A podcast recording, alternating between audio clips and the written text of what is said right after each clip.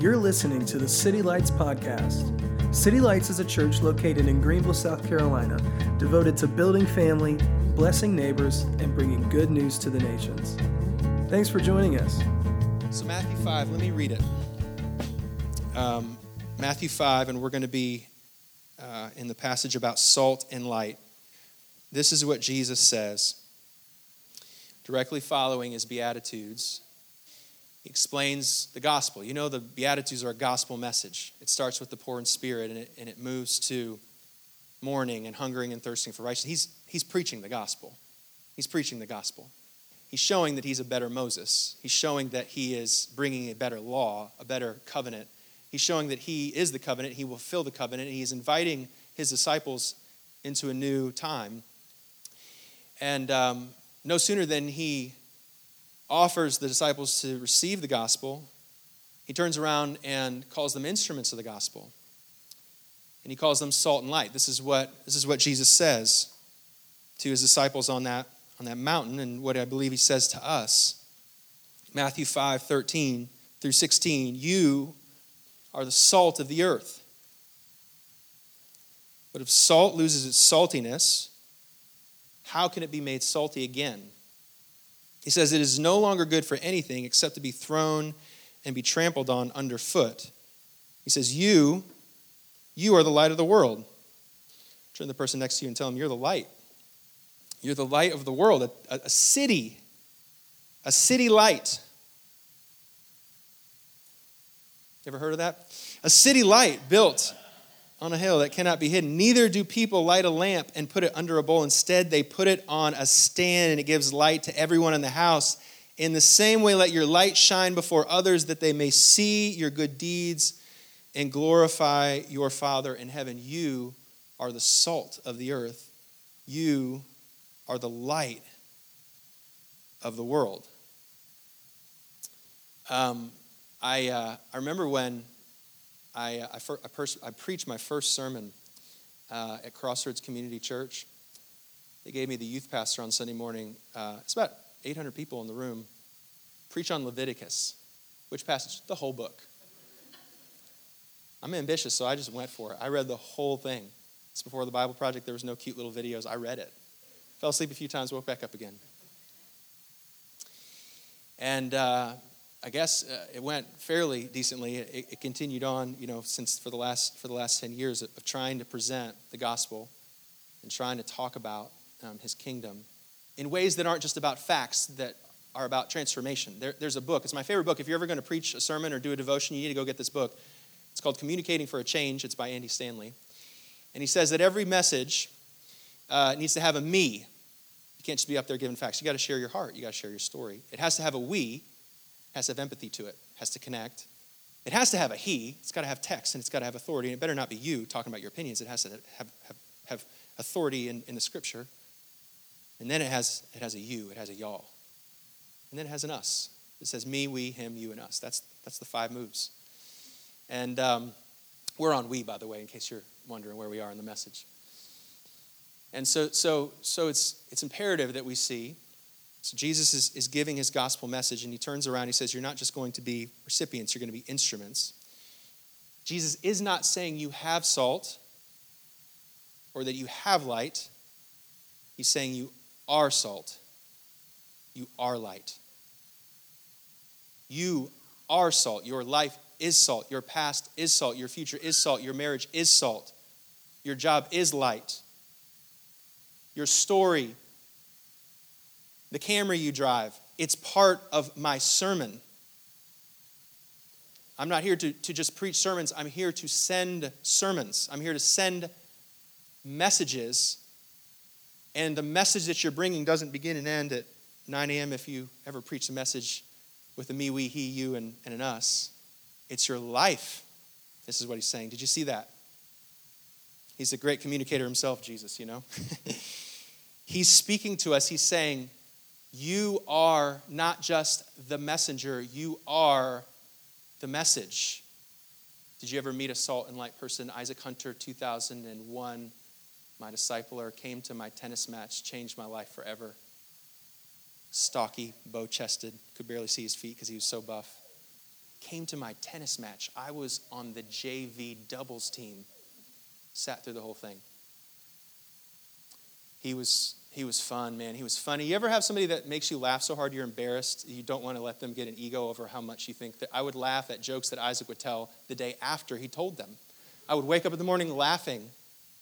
The way he went to that it's not going to be funny because I don't have the timing, but he went to Home Depot and he bought something for youth group and he told this poor checkout girl, I bet you don't see too many of these, and laid down a $20 bill. I don't know what it was about the timing, but it was as though Jim Carrey, the spirit of Jim Carrey, just hit me and just would not let go of me for 24 hours. I was a middle school girl giggling at his jokes. He was kind. He was so kind. There was this kid in the youth group named Fish. His name was Fish. He had a glass eyeball. He had a glass eyeball. And he was mean as a snake. You know what I'm saying? Like we were always like, Fish, like, we love you, man. Like, we want you to come over to the party. No, I'm not going to your stupid party. He was mean as a snake. Isaac was so kind to him. And Isaac opened the door for his wife. I'm 16 years old.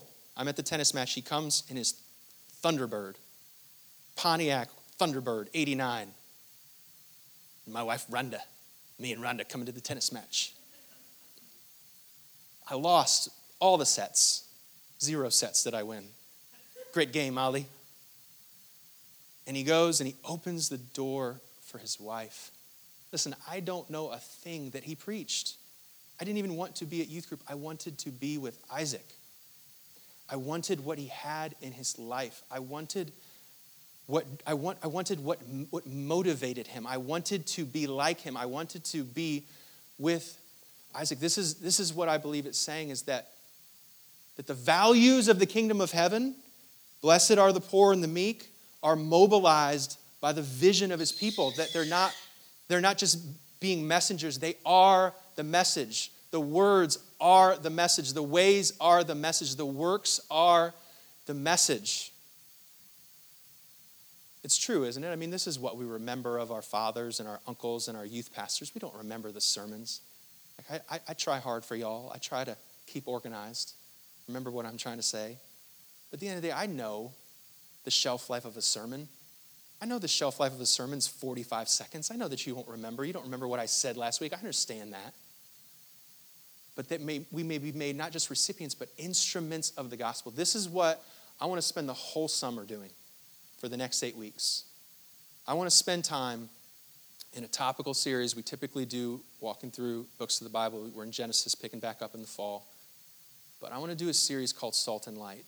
And it's a study, but it's a prayer. It's like, make me salt and light. The message can only get out with the messengers. And it's like, we want to be transformed. We want to be recipients. We want to be instruments of his gospel. And so there's different topics that we'll be looking at. What does it mean to speak with gospel fluency? The gospel is a story that's being told all the time. It's being told in movies. You ever watched a movie before and you recognize the gospel's there? Or at least half of it? And I bet you if we opened our ears for gospel listening, as you talk to your friend, your spouse, your neighbor, you're going to start, if you listen to their story, you're hearing the gospel. You're hearing it. Do you know how to listen with gospel fluency? And do you know how to talk about things with gospel fluency? Our ways.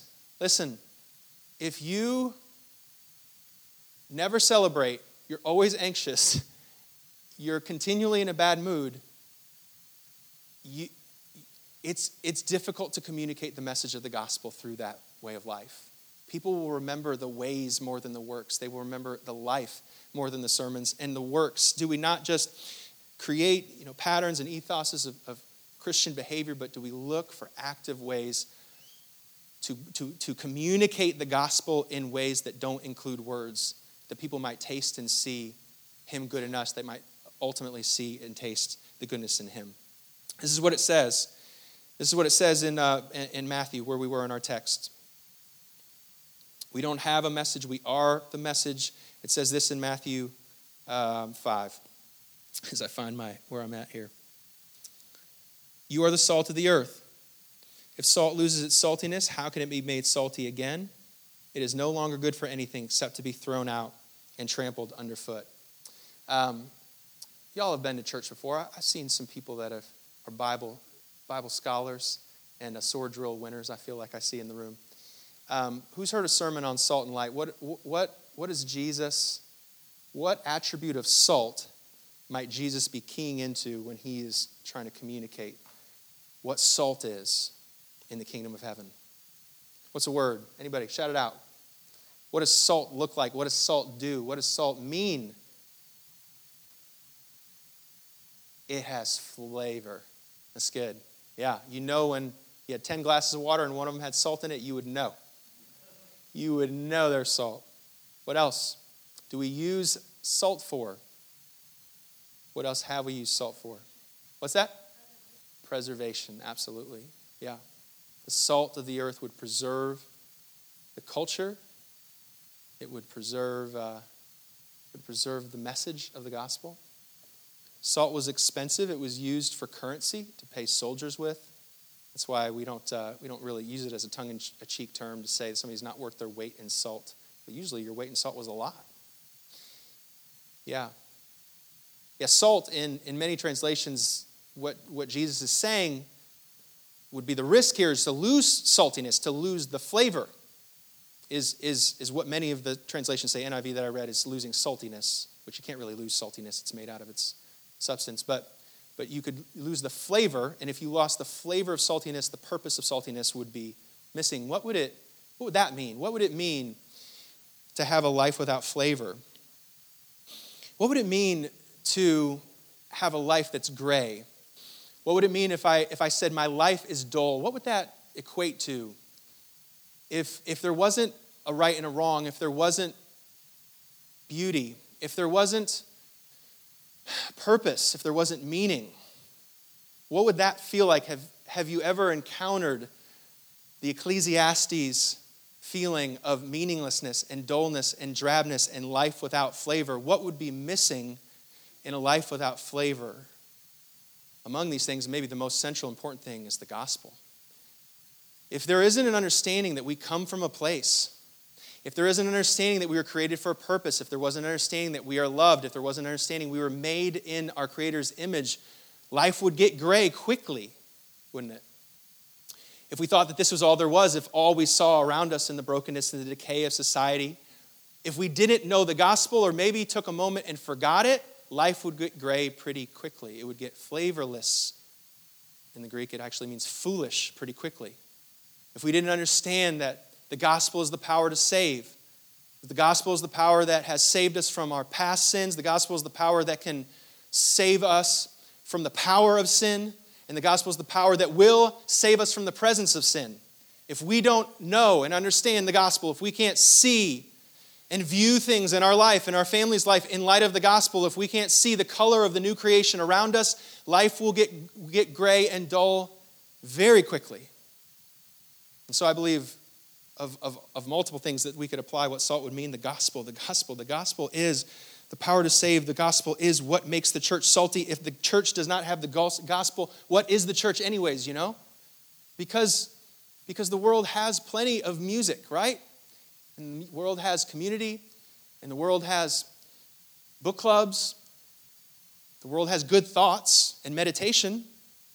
The world in some places might have a little kindness and generosity and benevolence, but the thing, the church, this is what he's saying, like if the church is just the world and it lacks saltiness, if it lacks the gospel, then what good is it? And so this is I think the crux of this series of a time spent asking the Holy Spirit to see us transformed, that we might see our surroundings transformed.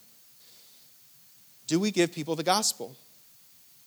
Do we give people the gospel? If the church is without the gospel, then what is the point of the church? If the church is just a social club, what is the point of the church? If the church is just about all the other messages that the world tries to give us, the gospel of the world is try harder. The gospel of the world is give up. The gospel of the world is have good vibes. The gospel of the world is think different. The gospel of the world is move faster. The gospel of the world is move slower. The gospel of the world is just do it. The gospel of the world is don't worry. The gospel of the world is be happy. The gospel of the world is your way right away. If there is no gospel, then what is the church?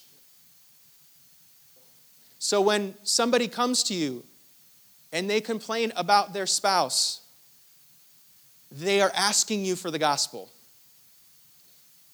And they will tell you that they're a victim of it, and they'll tell you that he never shows up on time, and they'll tell you that he's always messing up, and they'll tell you that they're so anxious about it and they're so frustrated about it. And I hope in a Salt and Light church that there is care and that there is comfort, and maybe there is even correction. But may we not turn back from bringing that person what they really need, the gospel. We will give them, I think as we see the thing play out, if you watch and observe with gospel ears and gospel eyes, when someone brings a burden, the temptation will be to comfort, and we should comfort and let us comfort. And sometimes the temptation will be to give advice, and maybe that's not the best thing in the world. But the imperative is to give the gospel. Every moment that we are living is an opportunity to share and tell the gospel. Do we know how to share and tell the gospel in fluid and fluent ways? It says this in Matthew 5, in the next passage. It says, "You are the light of the world. A town built on a hill cannot be hidden. Neither do people light a lamp and put it under a bowl. Instead, they put it on its stand, and it gives light to everyone in the house. In the same way, let your light shine before others, that they may see your good deeds and glorify your Father in heaven." Let's have another quiz. What does light do? What do we know about light? Anyone know? Artists, physicists out there? What does light do? It reveals, absolutely. I've never seen a light get in the fight with the darkness and not win. You don't have like a tug of war or arm wrestle. Okay, you win this time, darkness. The lights turn on, and the light prevails, and there isn't a wrestling debate about it. It's won at light speed. What else do we know about light? Absolutely. You know what's crazy about light? I learned this because I had, I'm a preacher, so I Google a lot. If I shine light, like if I open up that door right there, y'all know that based on perspective, that light will actually like bend around the door, like the opening of the light will cast a larger beam than the narrowness of that door. It will fill the space you give it. If it's a crack or a chasm, light will shine through and meet it. So what is Jesus doing? He's saying that if you're salty, you'll know that you'll be salty because you'll be different. And if you're the same as the Kiwanis Club, then you've lost the saltiness, and that would be a shame. But not just that we're different, but that we're also involved, that we're also engaged, that we're not separate. This is what salt and light would mean, that we are different but not separate, that we are in the world but not of the world. And so salt just can't be salty. It just can't be me and mine doing what me and mine have always done, us four and no more. No, the purpose of salt is to bring light, is to shed light, is to cast light, it's to reach.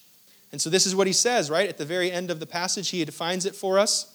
He says, verse 16, "In the same way, let your light shine before others, that they may see your good deeds and glorify your Father in heaven." This is the equation. This is the simple arithmetic of the gospel.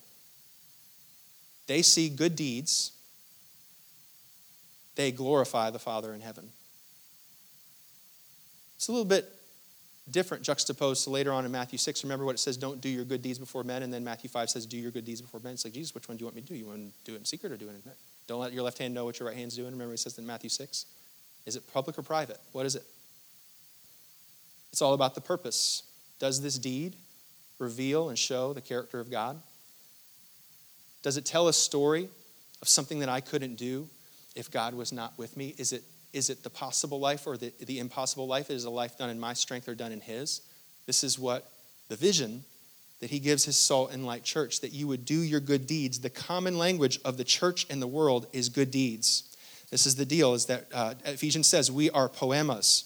We are God's workmanship, created in advance to do good deeds. Before you is a menu of opportunities today in this Sunday to do things that make sense to the world. Though they don't know how to taste and see Jesus, they can taste and see your life. And if it's salty and bright enough, then they will desire, it says in the passage, your Father in heaven. I know there's a lot of controversy around this singer, Michael Ketterer, who leads with the United Pursuit Band. He's a part-time worship leader and a part-time pediatric nurse. And I think in the church, we just need to understand, like, nobody's a platform, preachers and pastors or people, you know. But aside from that, you know, whatever it is, season 5 or whatever of America's Got Talent, Michael Ketterer has one biological child and adopted 5 others, one with cerebral palsy. And so he gets on the show and he sings, you know, this song that has kind of kingdom elements to it. And y'all know Simon Cowell. You know who this guy is? He I mean, maybe he's faking it, but he seems like the stiffest upper lip you'd ever see, toughest guy in show business, you know, curses like a sailor or whatever. And Michael Ketterer gets up there, and Simon Cowell knows that what's going on up there is not completely from this place. Like when Michael Ketterer opens up his mouth, and you could watch the YouTube videos, and you see the story and the gospel narrative, and you see a man really just given in surrender to the kingdom of God in his life, even the harshest critics can recognize the kingdom of God. The world wants to hate the church. But if the church is engaged in Matthew 5 rather, good deeds, it promises and it delivers, I believe, that when they see kingdom works, not our strengths works, not our, you know, intelligence, our own self, you know, gratification or glorification, our own self-dependency, when they see, when the world sees, both in the church and outside the church, and when the world would see a life given to God and given to the kingdom's strength, they can know the difference. They can taste and see the difference. I could taste and see the difference in Isaac. You can taste and see the difference in what a kingdom fruit is versus the fruit of the world. And so, yeah, this is my thought that I'll leave us with. And I'll actually invite the band to come up as we kind of just get going with this sermon series. But the world learns to taste and see that he is good by tasting and seeing that your life is good in him. I want to spend the next couple weeks talking about the gospel. I want to talk about what it means and how it changes. I want to talk about for the next 8 weeks as we kind of establish ourselves and get used to the furniture in this room. By the way, we still have a few more building things to be done down here on the front of the stage. We did have one Murphy's Law and prayed over this TV, and by pray, we bopped it a few times as well. We're going to have to swap it out. There's a few things yet to be done in terms of signage outside and inside, and there's things yet to be done. But as we establish ourselves, you know, moving into this chapter, I just thought it was imperative that we would be saturated in the gospel. What would it mean to be saturated in our words and our ways and our walk? What would it mean to be saturated when we listen to others to hear the gospel? The church is not the church if it doesn't have the gospel in the center of it. That would be saturated and seasoned with salt, as Colossians says. That when people would ask us for the hope that we'd have, that we would know articulately how to communicate it. When people come to us in their triumphs and in their sorrows and their brokenness, what they are asking about us and from us is the gospel. And so, which one of these, as you reflect, it'll be on the screen, which one of these would you maybe feel the Holy Spirit inviting you into gospel saturation?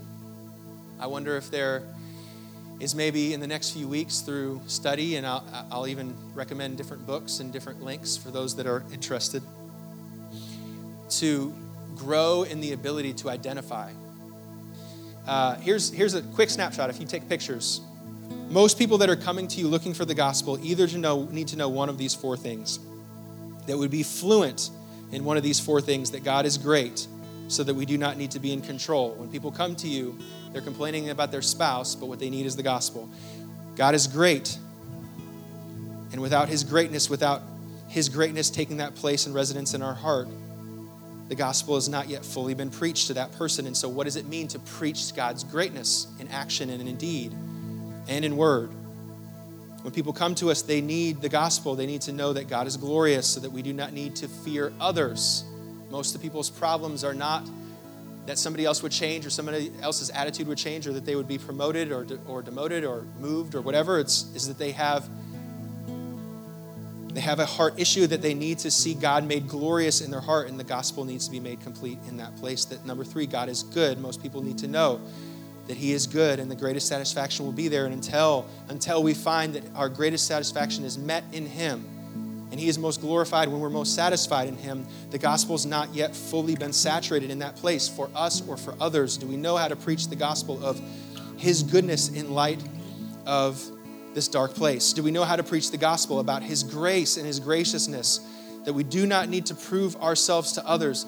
And the gospel or the message that comes to us that tries to invoke our works and acts of righteousness will never prove satisfactory for our own self-justification. Do we know how to preach the grace of God? This is what our world needs more than anything is salt and light. It needs comfort. It needs advice. It needs wisdom. But more than anything, it needs the gospel. More than anything, what the person next to you needs is the gospel. What your marriage needs is the gospel. What our schools needs is the gospel. What our church needs in the gospel. And so this is my hope and heart for the summer series, that we would take an equipping approach and just saying, show me what I don't see. Teach me what I don't know. My life is designed to be too important and significant of a message that it wouldn't be saturated in the gospel. Let my message of my life not be rooted in something other than the gospel, that I would lose my saltiness, that it would be rooted, if it was rooted in something else, that it would lose its brightness and shining in my home, in my neighborhood, in the nation. That you would saturate me, in my gospel. And I know, in Jesus' gospel. And I know that this prayer is a great and powerful prayer, because as we ask for gospel impact, we'll also get gospel influence in our heart. And we'll find ourselves more free as we pray that others would be made free. He would do in us what he wants to do through us, and we'd be made free by his gospel in deep and mighty ways. I invite you to stand as I lead us into this worship time, but Lord Jesus, show us what we don't know. Teach us what we don't see.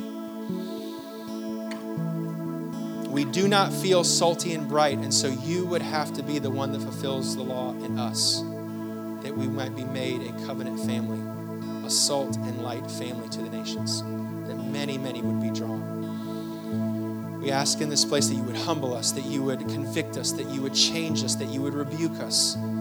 We ask you, Lord Jesus, that you would give us compassion where there is bitterness. We ask you, Lord Jesus, that you would give us a heart of humility instead of pride. We ask you in these next weeks as we seek your scriptures in the gospel, that you would do a gospel work in us, that others would taste and see your goodness in us, that they might turn to your goodness and taste and see your goodness as well. So we give you this space in our heart and this season for a mighty gospel work in Jesus' name. Everybody said, amen.